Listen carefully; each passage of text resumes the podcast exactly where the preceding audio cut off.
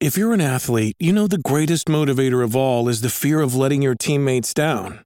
After all, a team is only as good as its weakest link. So you owe it to those wearing the same jersey as you to be your best every time you step on the field. That's why there's no vape in team.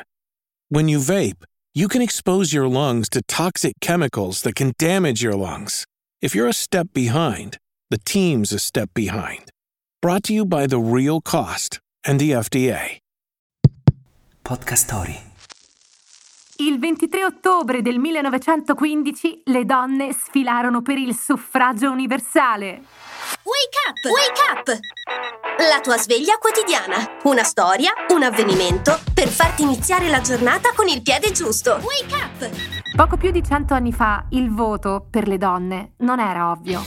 Il 23 ottobre 1915 30.000 donne sfilavano sulla Quinta Strada a New York per chiedere il diritto al voto e il suffragio universale.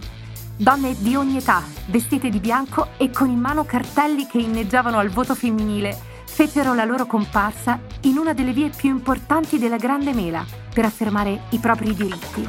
A guidare la folla c'era l'attivista Alice Paul, veterana della battaglia delle suffragette. Nel 1920, con il diciannovesimo emendamento, la Costituzione statunitense garantì il voto alle donne in tutta la federazione.